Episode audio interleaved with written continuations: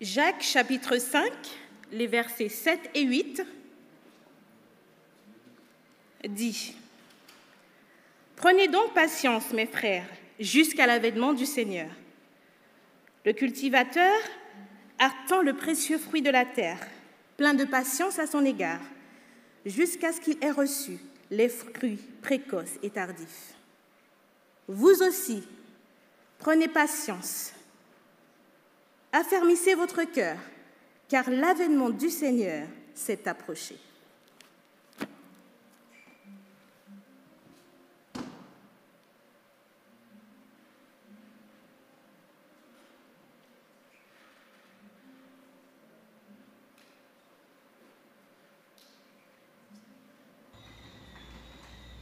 Sa divine puissance nous a donné tout ce qui contribue à la vie et à la piété, en nous faisant connaître celui qui nous a appelés par sa propre gloire et sa propre force. Par celle-ci, les promesses les plus précieuses et les plus grandes nous ont été données afin que vous échappiez à la pourriture que le désir entretient dans le monde et que vous ayez part à la nature divine. Pour cette raison même, faites tous vos efforts pour joindre à votre foi la force morale. À la force morale, la connaissance. À la connaissance, la maîtrise de soi. À la maîtrise de soi, la patience. À la patience, la piété. À la piété, l'affection fraternelle. À l'affection fraternelle, l'amour. 2 Pierre 1, versets 3 à 7.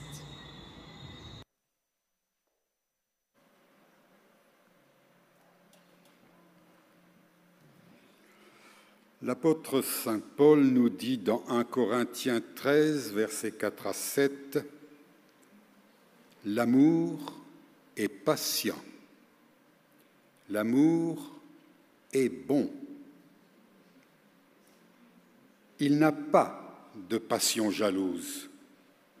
L'amour ne se vante pas, il ne se gonfle pas d'orgueil, il ne fait rien d'inconvenant il ne cherche pas son propre intérêt, il ne s'irrite pas, il ne tient pas compte du mal, il ne se réjouit pas de l'injustice, il ne s'irrite pas, mais il se réjouit avec la vérité, il pardonne tout, il croit tout, il espère tout et il endure tout.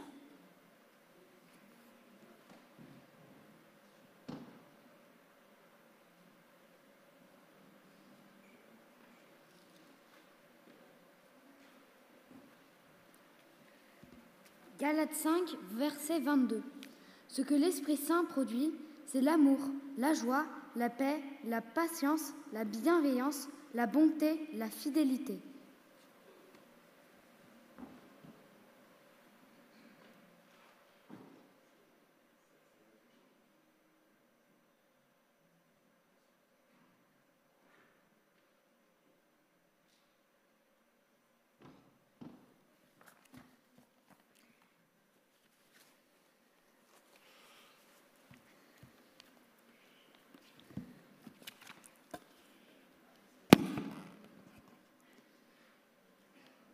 Si tu peux voir détruit l'ouvrage de ta vie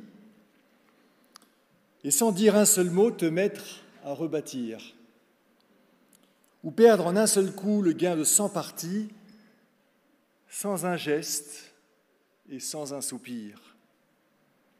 Si tu peux être amant sans être fou d'amour, si tu peux être fort sans cesser d'être tendre, et te sentant haï sans haïr à ton tour, pourtant lutter et te défendre, si tu peux supporter d'entendre tes paroles travesties par des gueux pour exciter des sots, et d'entendre mentir sur toi leur bouche folle, sans mentir toi-même d'un mot, si tu peux rester digne en étant populaire, rester peuple en conseillant les rois, aimer tous tes amis en frères, sans qu'aucun d'eux soit tout pour toi, si tu sais méditer, observer, connaître, sans jamais devenir sceptique ou destructeur, rêver mais sans laisser ton rêve être ton maître, penser sans n'être qu'un penseur, etc., etc., etc. Alors les rois, les dieux, la chance et la victoire seront à tout jamais tes esclaves soumis, et ce qui vaut mieux que les rois et la gloire, tu seras un homme, mon fils. C'est Rudyard Kipling qui euh, a écrit cela, pensant à son fils probablement. Et je trouve ce texte très très beau. Et c'est euh, dans la fin de ma préparation de ce message que j'ai pensé à ce texte. Vous l'avez compris, je crois, grâce au titre qui est sur le bulletin d'annonce, grâce aussi à toutes ces lectures, les quatre lectures que des représentants de quatre générations viennent de, nous faire, où à chaque fois revenait ce mot, euh, la patience. Et eh bien voilà, finalement, cette première phrase en particulier, si tu peux voir détruit l'ouvrage de ta vie, et sans dire un seul mot, te mettre à rebâtir. Quelle patience faut-il pour être capable d'être cette personne, homme ou femme, bien entendu, mature, pour euh, euh, effectivement correspondre à cet idéal? Alors, vous allez me dire, mais la patience, franchement, ce n'est pas un thème très très attirant. On sait tous très bien qu'on devrait être patient et qu'on a tous le même défi devant euh, la patience. Et puis quand on parle de patience, cela nous rappelle peut-être les moments où nous étions enfants et que nos parents nous invitaient à être patients lorsque nous trépignions d'impatience, c'est le cas de le dire, devant ceci ou cela. Ou peut-être nous pensons à des scènes de la vie quotidienne, où c'est vrai, on se dit, euh, quand je suis pressé et que le feu passe au vert et que le conducteur ou la conductrice devant prend tout son temps, j'arrive pas à m'empêcher de klaxonner ou de râler, de pester dans ma voiture. Voilà, des petites choses de la vie quotidienne qui, peut-on se dire, ne sont finalement pas si fondamentales que cela. Et pourtant, je crois que cette question, ce sujet de la patience, est plus fondamental qu'il n'y paraît. D'abord, d'abord, parce que euh, c'est un mot, c'est un thème, c'est un concept récurrent et important dans la Bible. Et ça va être l'objet de, notre moment de partage ce matin, bien sûr. Mais euh, probablement pour d'autres raisons aussi. Et j'ai pensé à aborder ce thème aujourd'hui alors que nous sommes dans cette période de l'Avent. Cette période où, euh, voilà, selon certaines traditions euh, chrétiennes en tout cas, on est dans les quatre semaines qui précèdent Noël, la fête de la naissance de Jésus.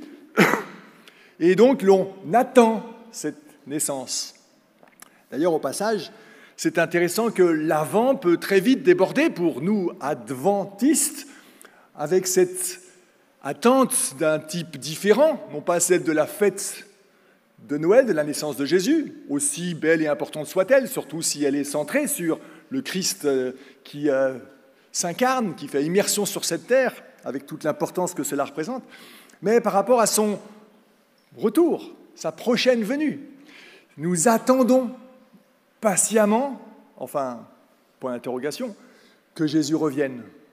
Patiemment, vraiment quand cela fait plus de 2000 ans, enfin 2000 ans qu'il a dit qu'il reviendrait bientôt, ou 180 ans bientôt que les premiers pionniers adventistes ont dit que Jésus allait revenir très bientôt.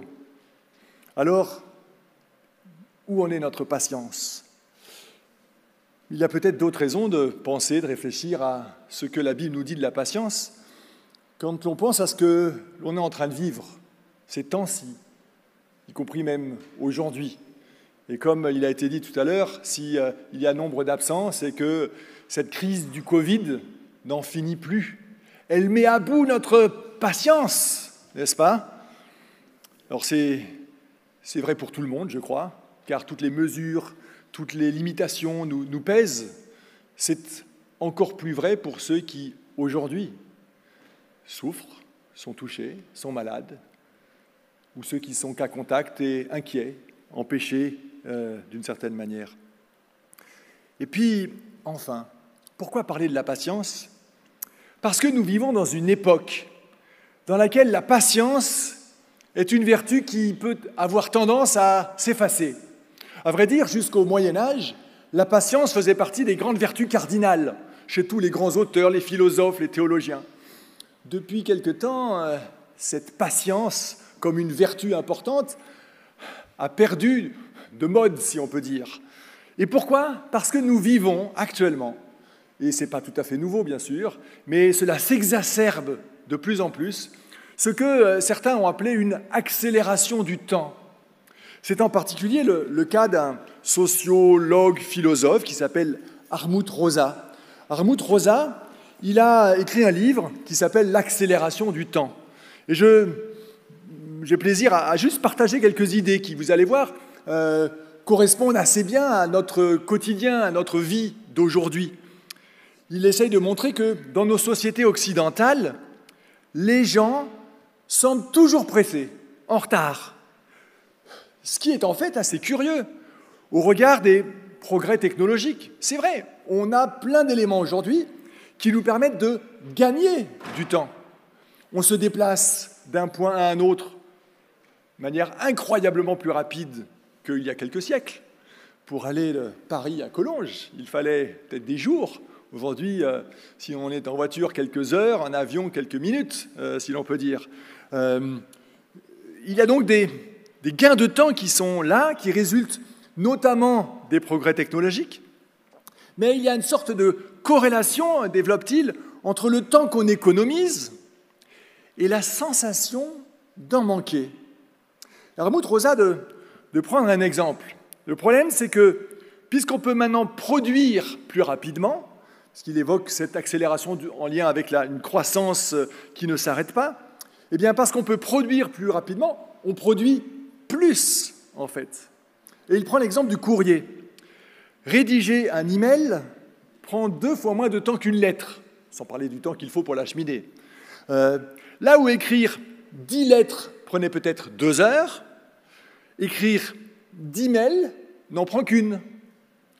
Mais au lieu de gagner une heure pour faire autre chose, peut-être, faire des choses importantes, eh bien, nous prenons deux heures pour écrire 20 mails. On en fait deux fois plus. C'est là que vient le stress. Nous avons plus de choses à faire, écrit-il. Il en va de même pour la voiture. Elle permet d'aller plus vite qu'à pied, mais les distances que l'on parcourt sont plus importantes et nous passons autant de temps, sinon plus, dans la voiture que nous en passions jadis à marcher.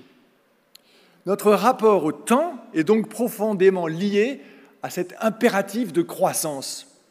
Et qui nous le donne, cet impératif de croissance? Personne, si ce n'est nous-mêmes. La société peut-être, mais on l'accepte aussi personnellement. Toute notre vie est finalement soumise à cette logique d'augmentation, de compétition peut-être, ou en tout cas d'accélération. Alors, euh, que faire? Eh bien, il est probablement urgent de créer ce que l'on peut appeler des oasis de décélération du temps. Et ce n'est ni plus ni moins que entrer dans la patience. Alors, permettez-moi d'ouvrir la Bible. La Bible a deux mots principaux pour parler de la patience. Et si j'ai souhaité euh, évoquer ce, thème de la patience, c'est parce que ces derniers temps, euh, ces derniers mois même on peut dire, je, continue de méditer à cette liste qu'on trouve dans 1 Corinthiens 13 qui nous a été lue tout à l'heure. Il y a quelques mois, j'avais eu l'occasion de prêcher ici même sur euh, l'amour ne soupçonne pas le mal. juste cette petite phrase. Et alors aujourd'hui, finalement, je prêche sur cette première expression qu'on trouve dans la liste de 1 Corinthiens 13, l'amour est patient. Mais en fait, et ça nos traductions, nos traductions habituelles ne le montrent pas, euh, je prêche non seulement sur la première expression, mais aussi sur la dernière. Je ne sais pas si vous avez remarqué laquelle est-ce. Première, c'est une évidence, l'amour est patient. Alors on va voir ce que ça veut dire. Mais après toute la, suite hein, euh, des, textes, on peut le reprendre. L'amour est patient, l'amour est bon, il n'a pas de passion jalouse, il ne se vante pas, ne se gonfle pas d'orgueil, fait rien d'inconvenant, ne cherche pas son propre intérêt, ne s'irrite pas, ne tient pas compte du mal, il ne se réjouit pas de l'injustice, il se réjouit avec la vérité, il pardonne tout, il croit tout, il espère tout, quatorzième, et le quinzième, il endure tout. En fait, on pourrait retraduire là, l'amour patiente tout. Et on a le premier et le dernier mot de cette liste, les deux mots qui parlent de la patience, avec des nuances bien sûr, et je vais, je vais vous les présenter tout de suite. Et donc excusez-moi, je vais les utiliser avec le grec parce que ça, ça peut peut-être nous aider un tout petit peu. Le premier mot, l'amour est patient, au début de cette liste. Il s'agit d'un terme grec qui est donc la macrothumia. La macrothumia, voilà, on peut l'appeler comme on veut. La macrothumia qui apparaît 14 fois dans le Nouveau Testament, plus quelques autres fois sous sa forme verbale. Euh, et puis le dernier mot, c'est l'upomoné, qu'on traduit peut-être parfois par l'endurance ou la persévérance, qu'on trouve aussi un certain nombre de fois, même encore plus, euh, plus nombreuses, 32 fois dans le Nouveau Testament, plus aussi quelques fois dans sa forme verbale.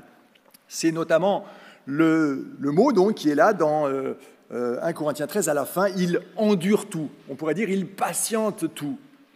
Mais vous allez me dire, quelle est donc la, la différence qu'il y a entre la macrotumia et l'upomoné En fait, les deux sont relativement euh, liés, n'est-ce pas? La macrotumia, dans l'ensemble, c'est la patience qui s'exprime vis-à-vis des personnes, alors que l'upomoné se situe plus par rapport aux situations, aux événements, aux choses. En d'autres termes, si... Euh, enfin, j'allais prendre un exemple, je ne sais pas si c'est une, personne ou une chose. Mon exemple de tout à l'heure, la personne qui ne démarre pas au feu rouge. Est-ce qu'on s'impatiente après la situation que le feu est passé au vert et que la voiture n'avance pas? Situation, il faudrait louper monnaie. Ou est-ce qu'on s'énerve contre la personne qui euh, ne démarre pas, ou il faudrait exercer la macrotumia? Euh, Finalement, c'est là qu'on voit que les, deux sont très souvent liés. Mais si on revient à cette macrotumia, eh bien, c'est le fait de ne pas se mettre en colère, ne pas se venger, ne pas réagir mal vis-à-vis de quelqu'un.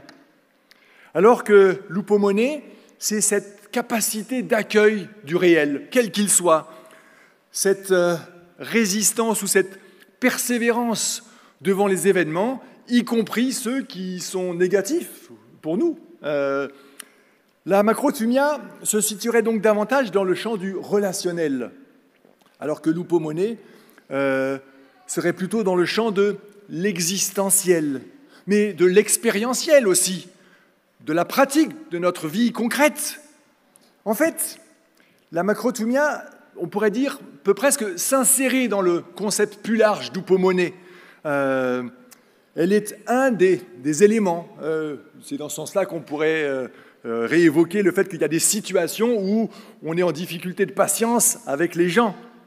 Mais voilà que si un autre, quelqu'un, me fait du mal, alors je peux faire preuve de macrotumia en éloignant la colère de mon cœur.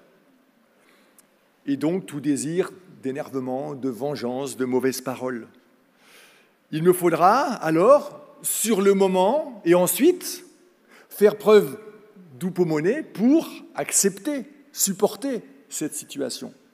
Et là, quand je dis faire preuve d'upomoné, ce n'est pas vraiment le bon terme, puisqu'en fait, ce n'est pas moi qui fais preuve, ce n'est pas quelque chose qui va naître de moi, bibliquement parlant, cette upomoné, mais c'est bien, et dans les deux cas d'ailleurs, la macrotomia comme l'upomoné, des fruits de la grâce de Dieu. D'ailleurs, il nous a été lu par Nathan, je crois, le, le verset de Galates 5, 22, qui parle du fruit de l'esprit quelque chose qui nous est donné.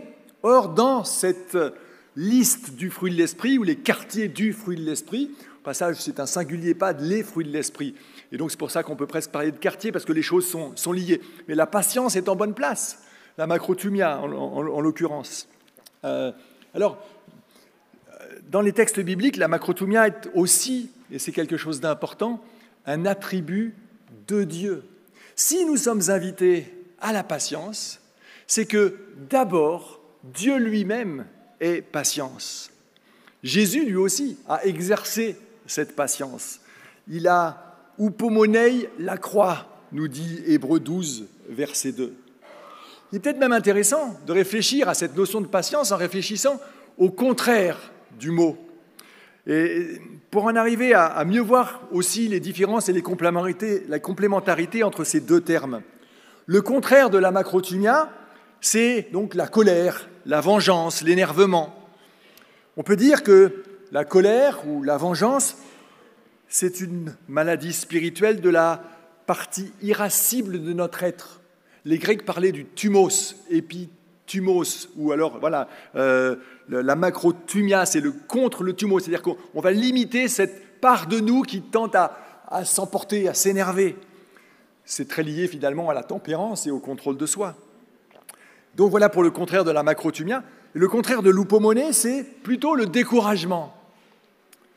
Le découragement, on peut dire que c'est d'une certaine manière une maladie spirituelle de la partie désirante de notre être, ce désir de, tout contrôler, de maîtriser.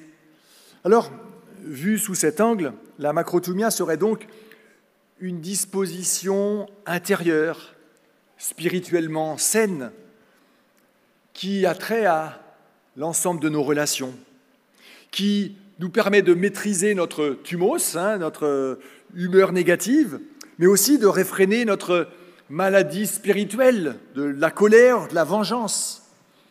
L'upomone, c'est cette disposition intérieure, spirituellement saine, qui nous permet d'accueillir, de résister aussi, bien sûr, aux événements qui nous secouent, en ne perdant jamais ce, désir de la vie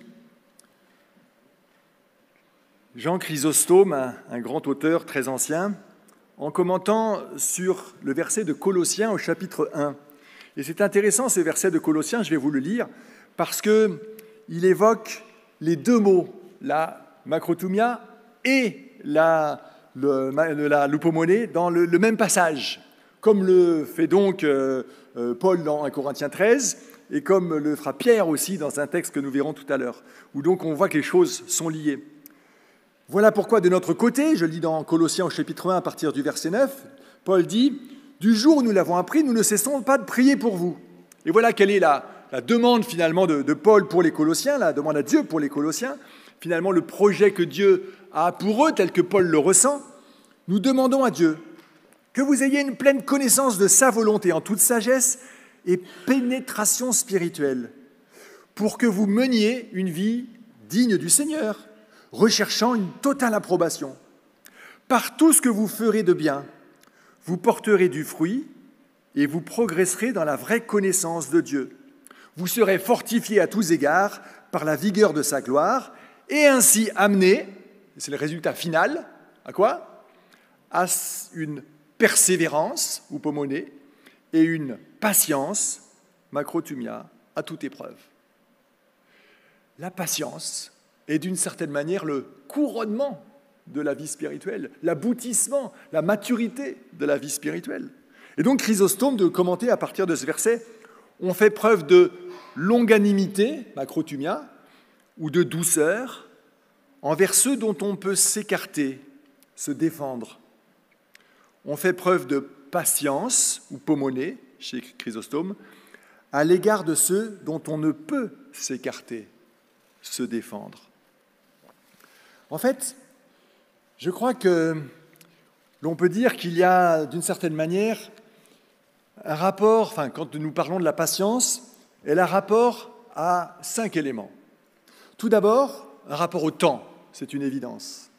On l'a déjà vu, le rapport aux gens, le rapport aux événements, mais aussi le rapport à soi et à Dieu. Alors, permettez-moi de, dire quelques mots par rapport à chacun de ces axes de la patience, tels que nous pouvons être invités à, la vivre finalement. Le rapport au temps, c'est quelque chose d'intéressant parce que finalement, nous sommes invités, je crois, à passer de l'attente à la patience. C'est vrai dans la vie quotidienne, pour plein de situations ou de relations, mais aussi de manière plus fondamentale par rapport à cette attente adventiste du retour de Jésus, où on dit qu'on doit attendre le retour de Jésus. Sauf que la notion d'attente, me paraît-il, alors on peut mettre derrière les mots, derrière les notions ce qu'on veut, hein, et s'il y a autre chose euh, derrière, ce, n'est pas un souci. Euh, mais euh, je crois que si on attend, on est passif. Alors que justement, la patience, d'une certaine manière, que j'oppose ici à l'attente, ou que je, prolonge en l'élargissant, si, on peut dire. La patience, ce n'est pas une attitude passive. passive. Je ne suis pas là dans mon canapé à me lamenter, parce que c'est la prise de conscience que je ne peux pas, je ne peux aucunement agir sur l'événement attendu. Et c'est vrai si vous attendez le bus aussi, hein. c'est vrai si vous attendez des invités, c'est vrai si vous attendez euh, un événement extérieur. Alors il y a parfois une impatience par rapport à des, événements sur lesquels on a prise. Je pense à des étudiants qui s'impatientent de finir leurs études.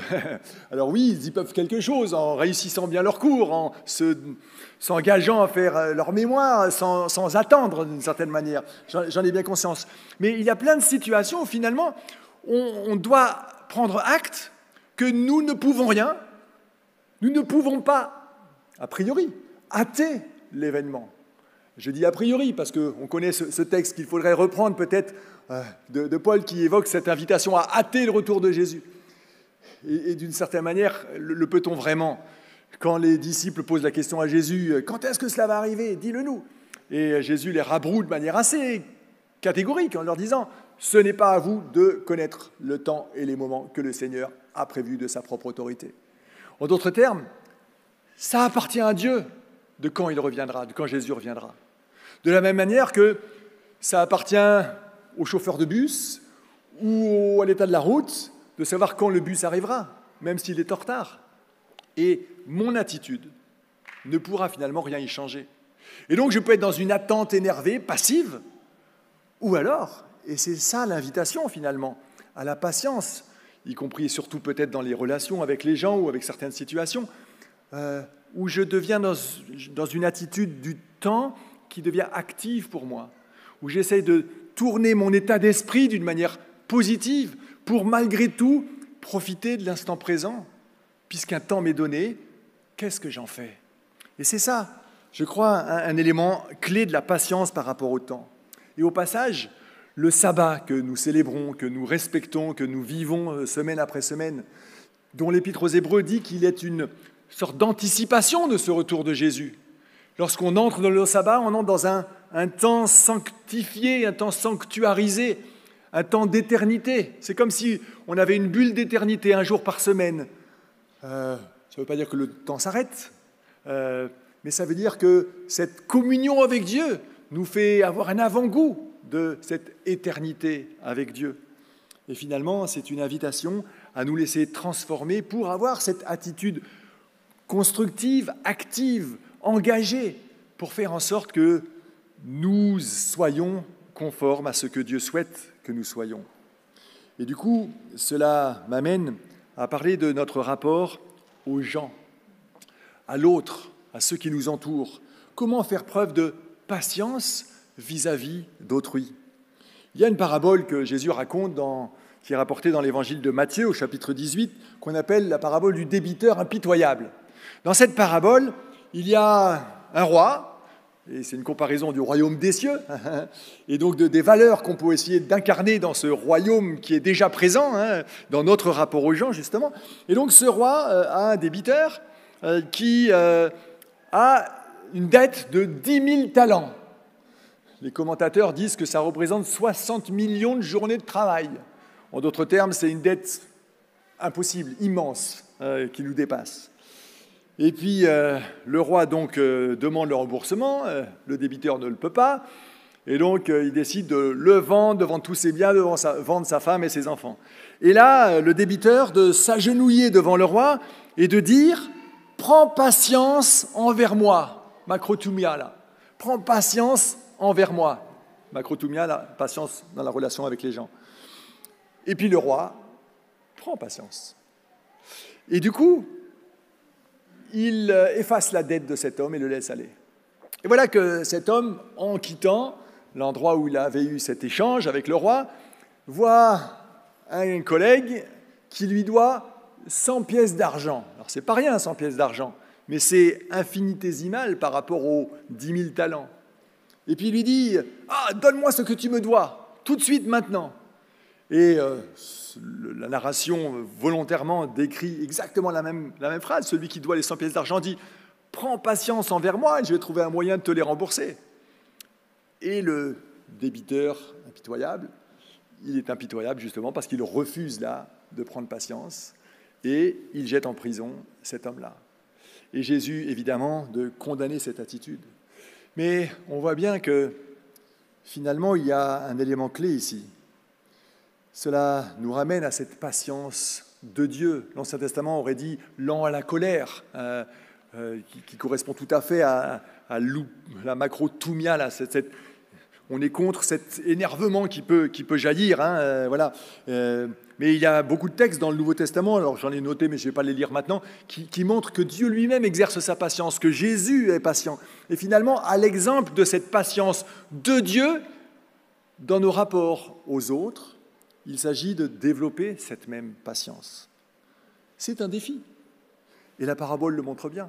Et Jésus de conclure en disant, vous n'entrerez pas dans le royaume des cieux si vous ne vous pardonnez pas. Finalement, cette patience est liée au pardon, à cette grâce que Dieu, dont Dieu nous fait les bénéficiaires.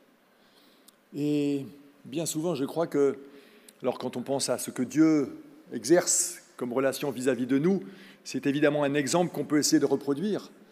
Mais cette parabole nous fait réfléchir au, parfois au, déficit que nous avons dans, l'exigence que nous avons vis-à-vis de nous-mêmes par rapport à ce que nous exerçons vis-à-vis d'autrui. Euh, parfois, on se pardonne à soi certaines de nos limites ou de nos impasses. On est plus intransigeant envers ceux qui sont autour de nous. Et parfois, il importe donc de regarder la poutre qui est dans son œil avant de regarder la paille qui est dans l'œil du voisin. Et ce sera faire preuve de patience que d'accepter que l'autre soit imparfait avec nous, que l'autre euh, ne corresponde pas à ce qu'on attendait de lui. Mais cette présence de Dieu transformatrice dans nos vies peut générer cette relation aux gens qui nous fait rentrer dans la patience. Si on parle de la relation aux événements, alors je pense juste à cet épisode de la tempête apaisée par Jésus, où, euh, ben, comme symbole des tempêtes que nous affrontons tous dans la vie, et Jésus, lui, pendant cette tempête, alors qu'il était dans le bateau et que les disciples ramaient du mieux qu'ils pouvaient, écumaient, stressaient, criaient, Jésus dormait, la tête sur le coussin. Quel calme, quelle patience intérieure avait-il qui lui permette d'agir comme ça et Je crois que cette, euh, cette patience que Dieu veut mettre à notre disposition, qu'il veut générer chez nous, peut nous aider à voir les événements finalement avec du recul, à comprendre que lorsque nous laissons Dieu être là, lorsque nous réveillons Jésus dans nos vies, eh bien, sa parole peut tout apaiser. Alors à tous ceux qui, ici ou derrière leur écran, font face à la tempête, font face à des situations ou des événements délicats, difficiles, eh bien, pensons à ce Jésus qui veut, qui peut, qui désire en tout cas mettre du calme, de la sérénité, de la patience dans nos vies et nous aider à savoir prendre le recul nécessaire pour aborder les choses avec tranquillité. Et au fond, et c'est là qu'il nous faut aboutir et aussi conclure, la patience vis-à-vis du temps, de notre rapport au temps, vis-à-vis des gens, vis à -vis des situations, elle est intimement liée à notre être intérieur et notre rapport à Dieu. Et justement, cette manière dont notre rapport à Dieu peut nous transformer intérieurement. Soren Kierkegaard, le, philosophe euh, chrétien danois, a beaucoup écrit sur cette patience, sur euh, la patience de Dieu qui devient modélisatrice de cette patience qui a vocation à, être nôtre. Et il évoque notamment la patience du Père dans la parabole de l'enfant prodigue, dont dit-il, ce n'est pas une idée fixe, ni qui reposerait sur un calcul raisonné du probable. C'est-à-dire que le Père n'est pas patient à laisser son Fils aller et à attendre son retour, à patienter, espérer, parce que la patience est intimement liée à l'espérance, à espérer le retour de Fils. Cette patience dans l'espérance, comme le dit Paul dans 1 Thessaloniciens chapitre 1, verset 3, est le fruit de l'amour, de la charité qui seul supporte tout, écrit Kierkegaard. La charité n'est pas une puissance herculéenne face aux attaques du monde, mais elle est une façon toute différente de supporter, comme une patience combative, enthousiaste et confiante dans la promesse de Dieu. Pour Kierkegaard, il y a trois formes d'impatience, c'est-à-dire le, contraire de l'idéal.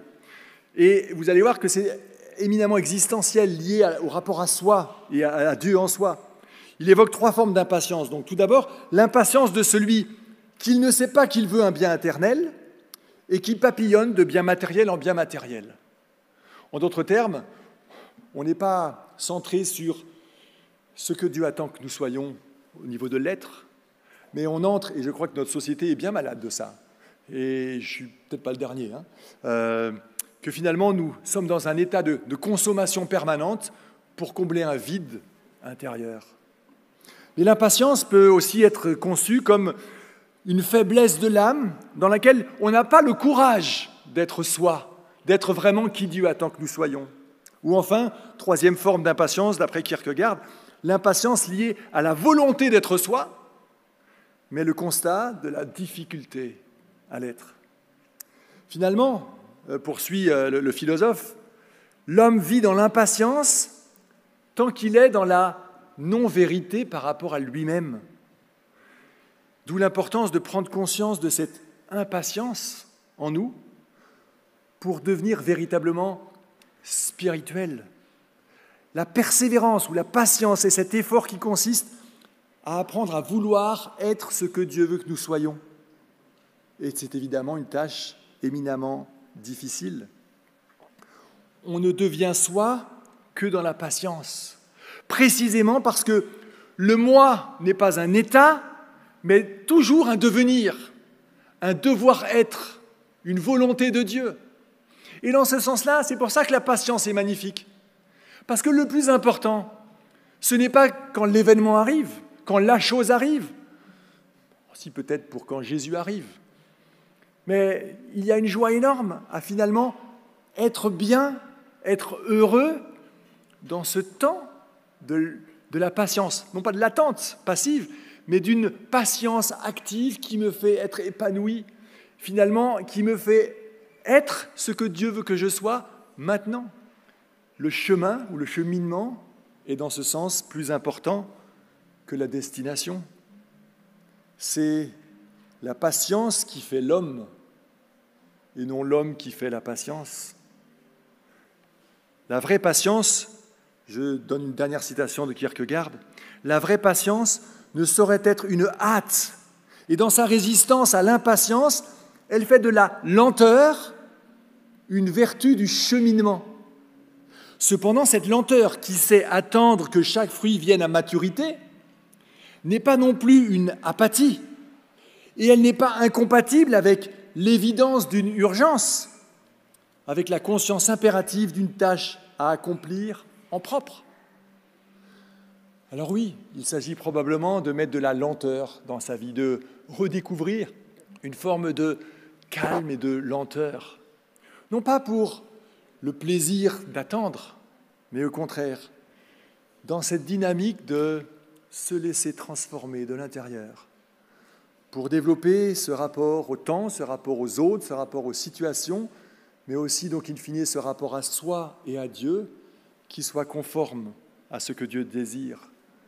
Un temps de persévérance, de calme, qui nous fait rentrer dans cette magnifique exigence de Dieu qui souhaite le meilleur pour chacun d'entre nous. Je voudrais conclure en vous lisant un texte, un texte qui euh, est magnifique, je trouve, qui a été écrit par Myriam dans la règle de Reuilly.